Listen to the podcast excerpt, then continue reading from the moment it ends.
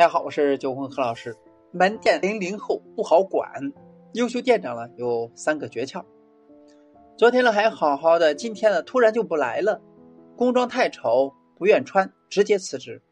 零零后了有想法，但真的很难带。零零后店员呢是饮品店的主力，和他们的相处了，老板店长是需要做做功课的。稳住零零后呢，优秀店长呢也需要有有三个诀窍。前段时间呢，零零后的辞职报告了有多绝，引起了网友的热烈讨论。宿舍有老鼠，工作太闲，没有寒暑假，挤不上二号线的辞职理由，让老板呢头大。特别是对于饮品店来说，零零后已经是门店的一线主力，他们的思路活泼，有创造力。但往往呢经验不足，相处之中呢，一旦出现情绪对立，内耗就开始了，更别说闹掰了，店员直接一走了之，影响门店一段时间的综合业绩。怎么和零零后相处呢？其实呢，大部分零零后的任性的背后，是他们更有想法，更看重工作带给他们成长和价值感，让零零后店员进来，进得来，留得住。用得好，一个优秀的店长需要具备三个诀窍方法。第一是岗位合适，首先呢要知道如何面试零零后，判断面试者能力是一方面，店长呢也要会制定岗位说明书，能对岗位的职责、工作细分及发展有指导，给刚刚接触门店工作的零零后了一个安心的基础。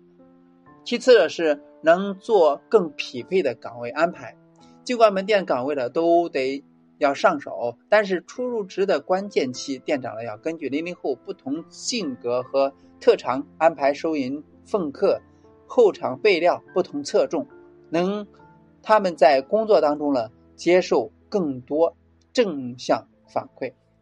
第二是有效沟通，沟通不是说话，不同阶段的沟通有不同的目的，比如说前期呢。在于和员工了达成共识，中期了要跟踪辅助提供帮助，后期了则考核激励。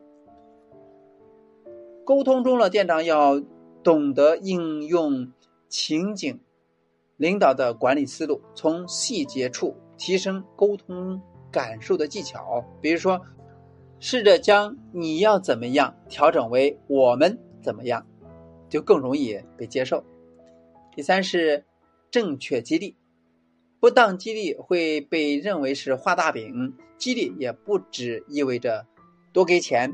优秀店长能善用领导行为激励、尊重激励等用心及有效的方法，比如说通过榜样作用、暗示作用，或者对员工的关怀、在意、爱护，充分尊重员工的想法。零零后了，容易被领导的个人魅力所吸引，从而来激发更大的工作热情。以上是在管理过程中提出的三个呃方法，